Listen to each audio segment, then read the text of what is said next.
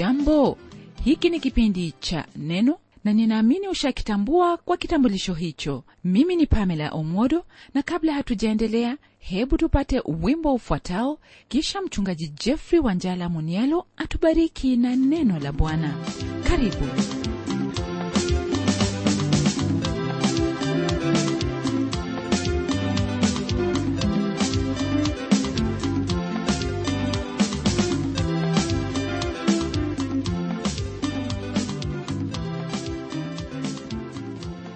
nalibariki jina la bwana ndugu msikilizaji kwa kuwa kwa neema yake ametuwezesha siku hii ya leo kukutana kusudi tuendelee kujifunza hayo ambayo yatupasa kama watoto wake.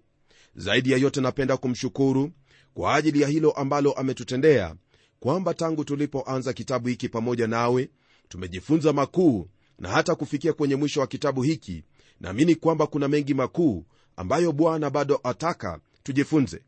Ndugu msikilizaji mambo makuu ambayo tumejifunza kwenye kitabu hiki ni kuona kwamba iwapo watu watamwacha mungu na kuyaasi maadili yake ni lazima mungu atawahukumu.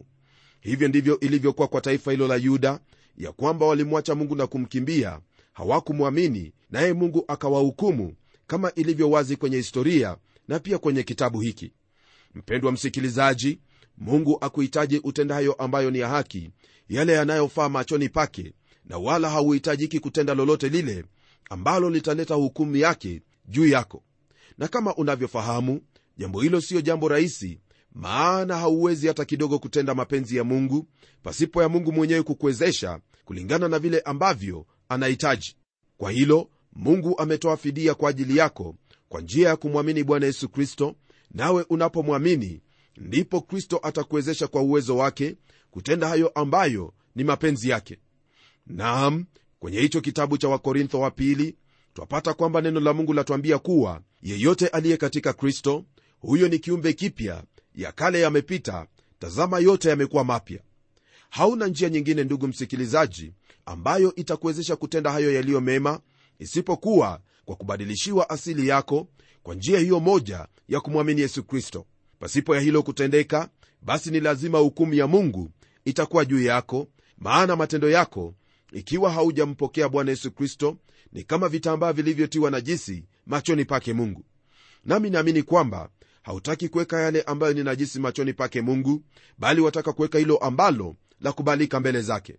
Kwa hivyo njia ni moja nayo na ni kumwamini bwana yesu kristo.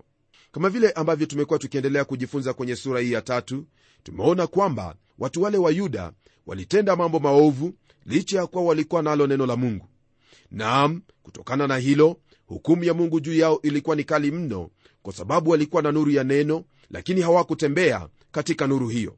Hilo ndilo ambalo huwapata watu wote wanaojua kweli lakini wakose kutenda kweli hiyo.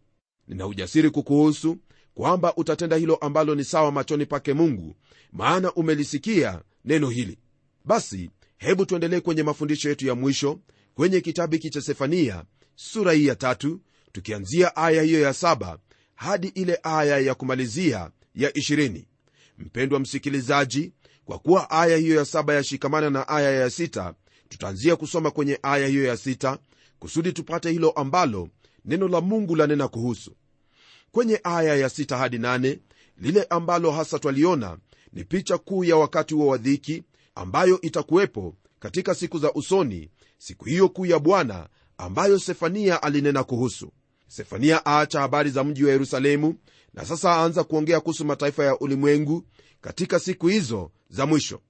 Hilo ndugu msikilizaji ambalo sefania anena kuhusu ni wakati huo wa vita vya mergadoni ambavyo vitamalizika mara kristo atakaporudi hapa ulimwenguni na kuuthibitisha ufalme wake. Neno la mungu kwenye aya ya 6 hadi 8 linalo haya ya kutwambia nimekatilia mbali mataifa buruji zao zina ukiwa nimeziharibu njia kuu zao. Hata hapana mmoja apitaye miji yao imeangamizwa. Hamna mtu hata mmoja wala hapana akaaye huko. Nalisema hakika utaniogopa. Utakubali kurudiwa ili yasikatiliwe mbali makao yake sawasawa ya yote niliyoagiza katika habari zake. Lakini waliondoka mapema na kuyaharibu matendo yao yote. Basi ningojeni asema bwana hata siku ile nitakapoondoka kuteka mateka maana nimeazimia kuwakusanya mataifa ili nizikutanishe falme nipate kuwamwagia ghadhabu yangu. Naam ukali wote wa hasira yangu kwa maana dunia yote itateketezwa kwa moto wa wivu wangu. Kwa mujibu wa haya ambayo tuyasoma kwenye aya hizi ni wazi kwamba rafiki yangu mungu anena kuhusu mataifa na hayo ambayo yatapata mataifa haya kutokana na hukumu yake juu yao. Kumbuka kwamba yote haya ambayo yalikuwa ni maonyo kwa mataifa ni mambo ambayo yalitendeka kwa kiwango lakini siku yaja ambapo ulimwengu wote utakusanyika mbele zake nao utahukumiwa kulingana na hili ambalo twalisoma hapa.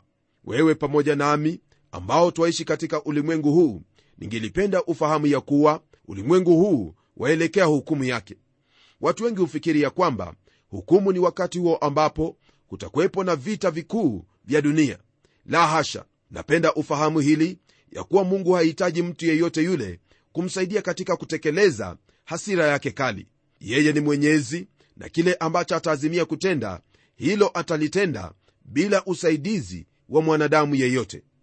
Msikilizaji wangu hukumu ambayo yanenwa kwenye sehemu hii ni hukumu ambayo itakuwepo mara yesu kristo atakaporudi hapa duniani na kuchukua kanisa lake na hivyo kuacha dunia hii katika dhiki kuu na baadaye kurudi na kuuthibitisha ufalme wake hapa duniani. Na kwa kuwa hili ni jambo la uhakika ni vyema umakinike kwalo maana hatujui ni wakati upi ambapo mambo hayo yataanza kutendeka. Tunapogeukia aya ya 9 na kuendelea neno hili la mungu latuingiza katika kipengele hicho cha mwisho ambacho nilikuwa nimetajia hapo awali kuhusu kuondolewa kwa hukumu yote na ufalme wa mungu kuthibitishwa. Naam kile ambacho kipo hapa ni kama kuvuka daraja hiyo ya giza na kuingia katika asubuhi ya utukufu wake mungu. Na katika hili tutaona baraka hizo ambazo mungu amewaandalia wale wote ambao wamemwamini. Kutokana na hilo ambalo tutaliona kwenye kipengele hiki ningelipenda ufahamu ya kuwa dhoruba ya hukumu tayari imekwisha kupita kulingana na hiki kitabu cha sefania. Kitabu hiki kilianza kwa hali hiyo ambayo ilikuwa inanena habari za hukumu. Kwenye sehemu ya kwanza ya sura hii tuliona kwamba yanena kuhusu hukumu ya mungu juu ya ule mji wa yerusalemu. Ni jambo la kuogofya ndugu yangu unapopata picha hiyo kamili ya siku hiyo ya dhiki kuu wakati ambapo mungu atahukumu mataifa yote na kuwaleta dhidi ya yerusalemu katika siku hiyo ya mwisho. Hilo waweza kulisoma kwenye hicho kitabu cha zakaria sura ya 14 aya hiyo ya kwanza hadi tatu. Kwenye kitabu hiki cha sefania tumeona aina mbili za hukumu. Kuna hukumu ya mungu juu ya watu wake ambayo hasa ni kuwaadhibisha au kuwarudi kama vile ambavyo neno la mungu lasema kwamba yule ambaye bwana anampenda huyo humrudi. Hiyo ni kwa mujibu wa kile kitabu cha waibrania sura ya 12 aya ya 6 pamoja na hili ni lazima kwamba mungu atahukumu ulimwengu usioamini. Hiyo ndiyo picha ambayo twaipata hapa kwenye hiki kitabu kidogo cha sefania. Unaposoma kitabu hiki waweza kufikiri kwamba mungu anawachukia watu wake na pia anachukia mwanadamu kwa jumla. Waweza kudhani kwamba yeye ni mdhalimu na pia hana hisia zozote na wala hawezi kuguswa na lolote lile. Lakini hiyo si kweli hata kidogo bali mungu ni mungu mwema mungu ambaye anashughulika na maisha yetu kibinafsi pamoja na maisha yetu kama jamii.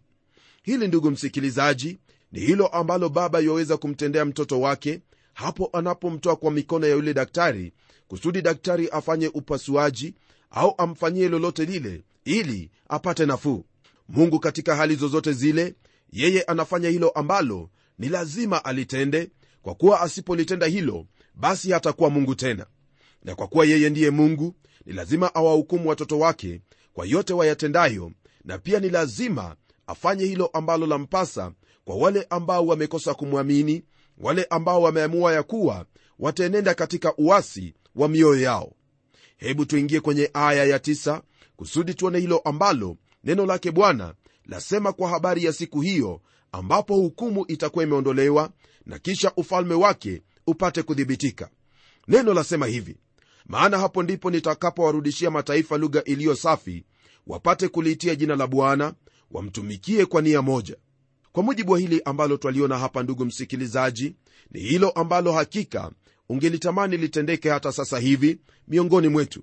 Lakini tazama kama vile ambavyo neno la mungu lasema yasema ya kuwa kuna huo wakati ambapo mungu atarudishia mataifa lugha iliyo safi.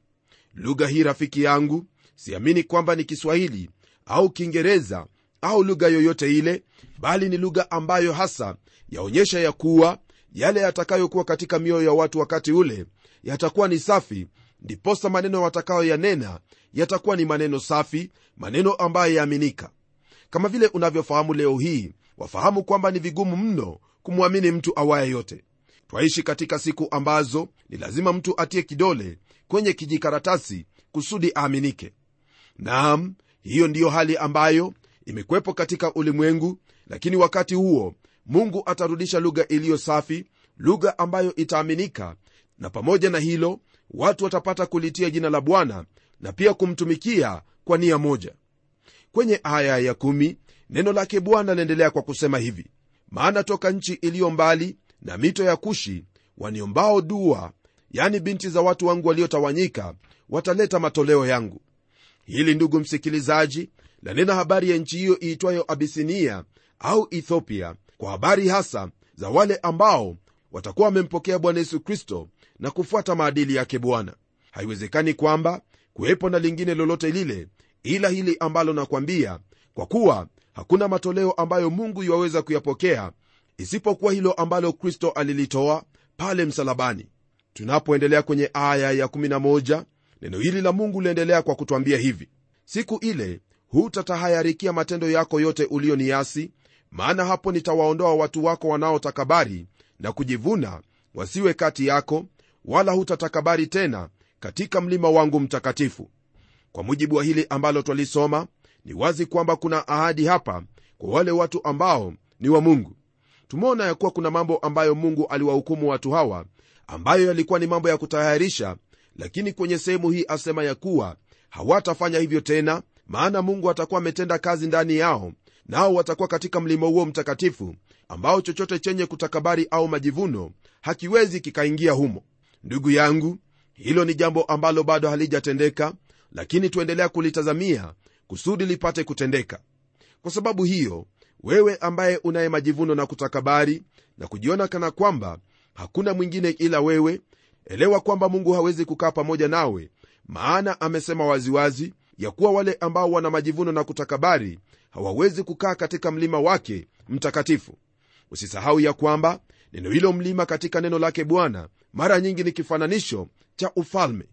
Nitakuuliza usome kile kitabu cha danieli sura ya pili nawe utapata kumakinika kwa hili ambalo nimekwambia. Kisha kwenye aya ya 12 neno hili la mungu liendelea kwa kutwambia haya. Lakini nitasaza ndani yako watu walioonewa na maskini nao waliolitumainia jina la bwana.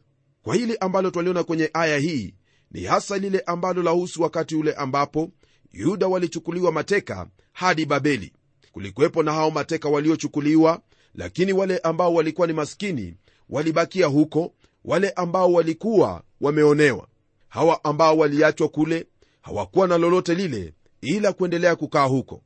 Kwa hivyo kile ambacho nataka ufahamu kwenye aya hii ni kwamba lolote lile ambalo maskini wanapitia leo hii na wale ambao ni dhaifu wanaoonewa hakuna yeyote ambaye yuwaweza kuwatetea ila mungu ambaye aliwaumba mungu ambaye alikufa kwa ajili yao ndiye ambaye yuwaweza kushughulika na masilahi yao.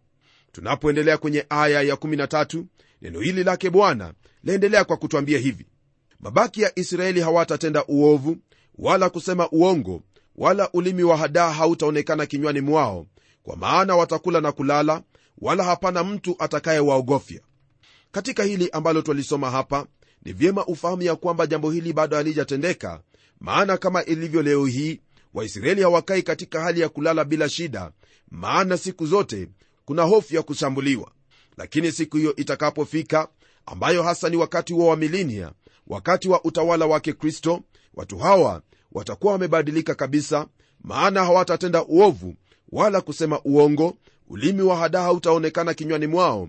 Pamoja na hiyo watakula na kulala na wala hakuna yeyote yule atakayewaogopesha. Hilo ndugu msikilizaji ni jambo ambalo laonyesha ya kuwa siku zote watu wale hawataendelea kuishi katika hali hiyo maana wao ni watoto wa mungu. Mtoto wa mungu yeyote hawezi kuendelea kukaa na kugagaa katika dhambi bali ni lazima atainuka na kuendelea kuishi jinsi ambavyo yuahitajika kuishi. Kwa hilo utafahamu iwapo wewe ni mtoto wa mungu au wewe siyo mtoto wa mungu kwa yote hayo uyatendayo. Tunapogeukia aya ya 14 na 15 neno hili la mungu laendelea kwa kutwambia hivi. Imba e binti sayuni piga kelele e israeli furahi na kushangilia kwa moyo wako wote e binti yerusalemu. Bwana ameziondoa hukumu zako amemtupa nje adui yako mfalme wa israeli nam yeye bwana yu katikati yako hautaogopa uovu tena. Hili ambalo twalisoma hapa ndugu msikilizaji ni jambo ambalo kwa hakika waisraeli wote wanalitazamia najua kwamba hili pia ni jambo ambalo walitazamia kwa kuwa lile ambalo lipo hapa ni wakati huo ambapo kristo atakuwa akitawala katika ufalme wake. Sijui wafikiria nini unaposikia kwamba bwana mungu ndiye mfalme wa israeli. Moyo wangu wadundadunda kwa haraka kwa sababu najua ya kuwa wakati huo ambapo waisraeli watatambua ya kuwa bwana ndiye mfalme wao basi wakati huo uovu hautakuwepo tena ulimwenguni mwote maana watu watakuwa na kicho chake bwana. Waweza kuniambia ya kwamba hilo ni jambo ambalo ni la kukisia ni jambo ambalo halipo. Lakini nakuhakikishia ndugu msikilizaji ya kuwa hili ambalo nakwambia ndilo lipo kwa kuwa tayari kristo yuatawala maishani mwangu na pia anatawala katika maisha ya kila mmoja ambaye amemwamini. Kristo anapotawala katika maisha yako anapotawala katika maisha ya ndugu yako na maisha ya jirani yako hautaweza kumwonea kijicho jirani yako wala hautamtendea maovu mgeni maana utakuwa na moyo huo wa kristo wa kumsaidia na kumwinua na kumwelekeza bila ya kumhadaa. Hilo ndugu msikilizaji si ndilo ambalo twahitaji kuliona? Au wafikiri ni kwa nini watu husema ya kuwa siku za leo watu wamebadilika na hata waogopa kumuuliza mtu njia? Ni kwa kuwa watu hawaaminiki hata kidogo lakini kwenye siku hiyo ya bwana siku hiyo ambapo kristo atakuwa akitawala mambo yatakuwa ni tofauti maana uovu hautakuwepo tena na kama vile israeli itakaa bila kuogopa uovu tena ndivyo ambavyo wewe mtoto wa mungu utakavyokaa bila kuogopa uovu tena. Hebu tuendelee kwenye aya ya16 tuendelee kuona makuu haya ambayo ni baraka kwetu sisi tunaomtumaini bwana yesu kristo. Neno lake bwana lasema hivi katika siku ile yerusalemu utaambiwa usiogope e sayuni mikono yako isilegee. Nam siku hiyo ndugu msikilizaji ni siku ambayo bado haijatimia lakini ipo njiani. Leo hii yerusalemu inayo kila sababu ya kuogopa lakini siku hiyo itakapofika hakutakuwepo na sababu tena ya kuogopa. Maana neno la mungu lanena kwamba yerusalemu itaambiwa usiogope na sayuni isilegee mikono yake hii ikiwa na maana kwamba watakuwa ni wenye bidii katika kutenda hilo ambalo mungu awataka walitende. Kwenye aya hiyo ya 17 aya ambayo ni ya ajabu kabisa tena nzuri neno la bwana lasema hivi kwa habari ya siku hiyo. Bwana mungu wako yu katikati yako shujaa awezaye kuokoa. Atakushangilia kwa furaha kuu atakutuliza katika upendo wake atakufurahia kwa kuimba kutokana na hili ambalo twalisoma kwenye aya hii ni rahisi sana ufikiri ya kwamba nimesoma kutoka kwenye kitabu kingine maana pale mwanzo tulianza na hukumu na maneno mengi ya kutisha ambayo mungu alikuwa amenena kwa sababu ya wale watenda dhambi. Lakini kwa kuwa sasa uovu utakuwa umeondoka mungu anena maneno tofauti kabisa na hayo ambayo alikuwa amenena hapo awali. Lile ambalo nataka ufahamu ambalo aya hii latufundisha ni kwamba lolote ambalo mungu analitenda katika siku hiyo ya hukumu yeye hutupitishia kwenye sehemu hiyo kusudi atuingize katika pambazuko jipya ya siku ambayo tutafurahia. Ndugu yangu mungu bado hajamalizana na wewe na wala hajamalizana nami ndiposa anatufanyia kazi kusudi siku hiyo ifikie ambapo tutakuwa tumefananishwa na mwana wa pendo lake ambaye ni yesu kristo. Tunapoangalia hilo basi twajipa moyo kwa lolote ambalo ni gumu twaweza kulipitia kwa kuwa neno la mungu latuambia kwenye kitabu cha warumi ya kuwa shida na dhiki ambazo twazipitia sasa hivi au ugumu ambao twaupitia hauwezi ukalinganishwa na utukufu ambao utadhihirika siku hiyo ambapo wana wa mungu watafunuliwa. Hili ndugu msikilizaji ndilo tumaini letu katika yote ambayo twamtumainia mungu kwayo. Kwa sababu hiyo ni lazima kuendelea kuwa na subira ili imani yetu ambayo ni yenye thamana kuliko dhahabu iendelee kusafishwa hadi siku hiyo ambapo bwana atatushangilia kwa furaha kuu na kututuliza katika upendo wake na kutufurahia kwa kuimba. Tunapogeukia aya ya 18 hadi 20 neno lake bwana lamalizia sura hii ya tatu kwa maneno yafuatayo. Nitawakusanya wanaosikitikia mkutano wa ibada hao waliokuwa wakwako ambao mzigo uliokuwa juu yake ulikuwa fedheha kwao tazama wakati huo nitawapatiliza watu wote wanaokutesa nami nitamponya yeye achechemeaye nami nitamkusanya yeye aliyefukuzwa nami nitawafanya kuwa sifa na jina hao ambao fedheha yao ilikuwa katika dunia yote. Wakati huo nitawaingizeni na wakati huo nitawakusanya kwa maana nitawafanyia ninyi kuwa sifa na jina miongoni mwa watu wote wa dunia nitakapowarudisha wafungwa wenu mbele ya macho yenu asema bwana kwa mujibu wa hili ambalo twaliona ndugu msikilizaji ni kweli kwamba lile ambalo litakuwepo katika siku hiyo litakuwa ni la ajabu sana. Hili ambalo twalisoma hapa lahusu jinsi ambavyo taifa hilo la israeli litatukuka pamoja na kanisa. Mungu amewapitishia katika tanuru ya moto kama vile ambavyo anatupitishia katika tanuru ya moto leo hii.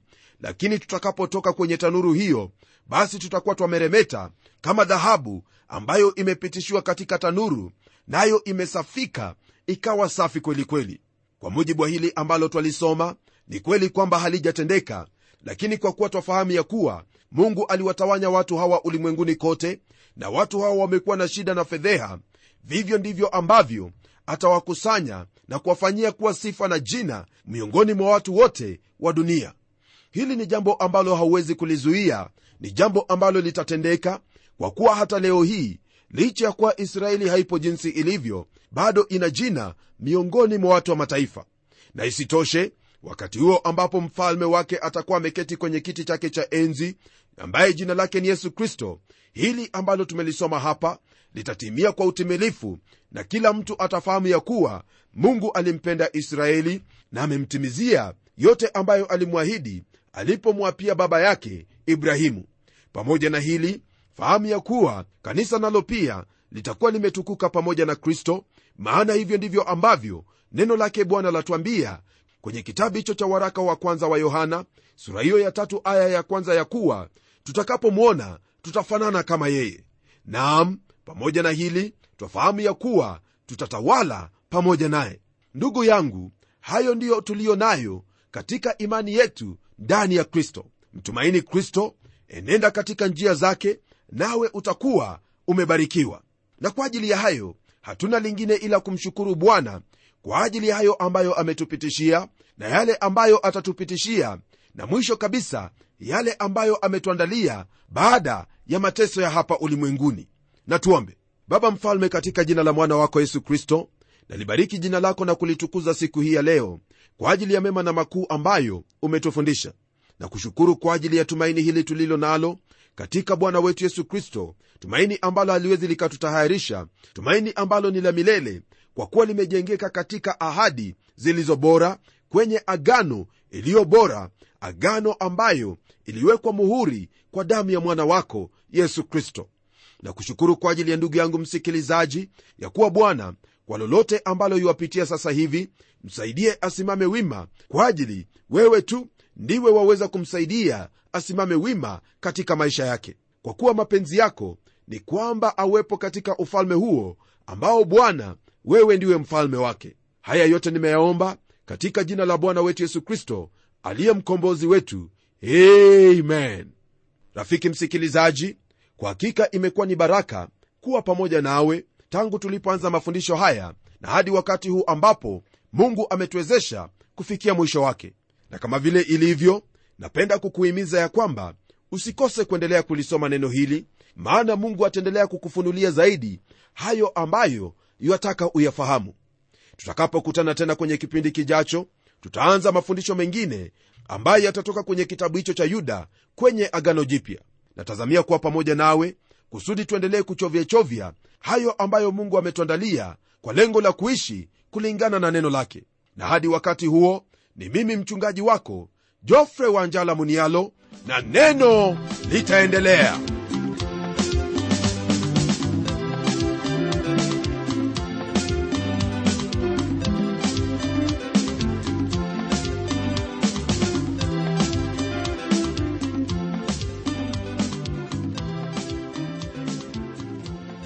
sisi hujibu maswali yote ambayo wasikilizaji wetu huwa wanatuuliza.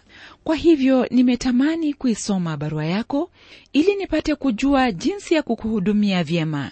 Na hapa kwa anwani yetu tumeongezea code namba ambayo unahitajika kuiandika ili barua yako itufikie kwa haraka. Kwa hivyo anwani yetu iko jinsi ifuatavyo. Kwa mtayarishi kipindi cha neno trans world radio. Sanduku la posta ni 21514 kisha uandike code namba ambayo ni 00505 nairobi. Na hadi wakati mwingine hebu tukutane kwenye kipindi kijacho. Ni mimi hapa pamela omodo ambaye ninakuaga nikisema bwana akubariki.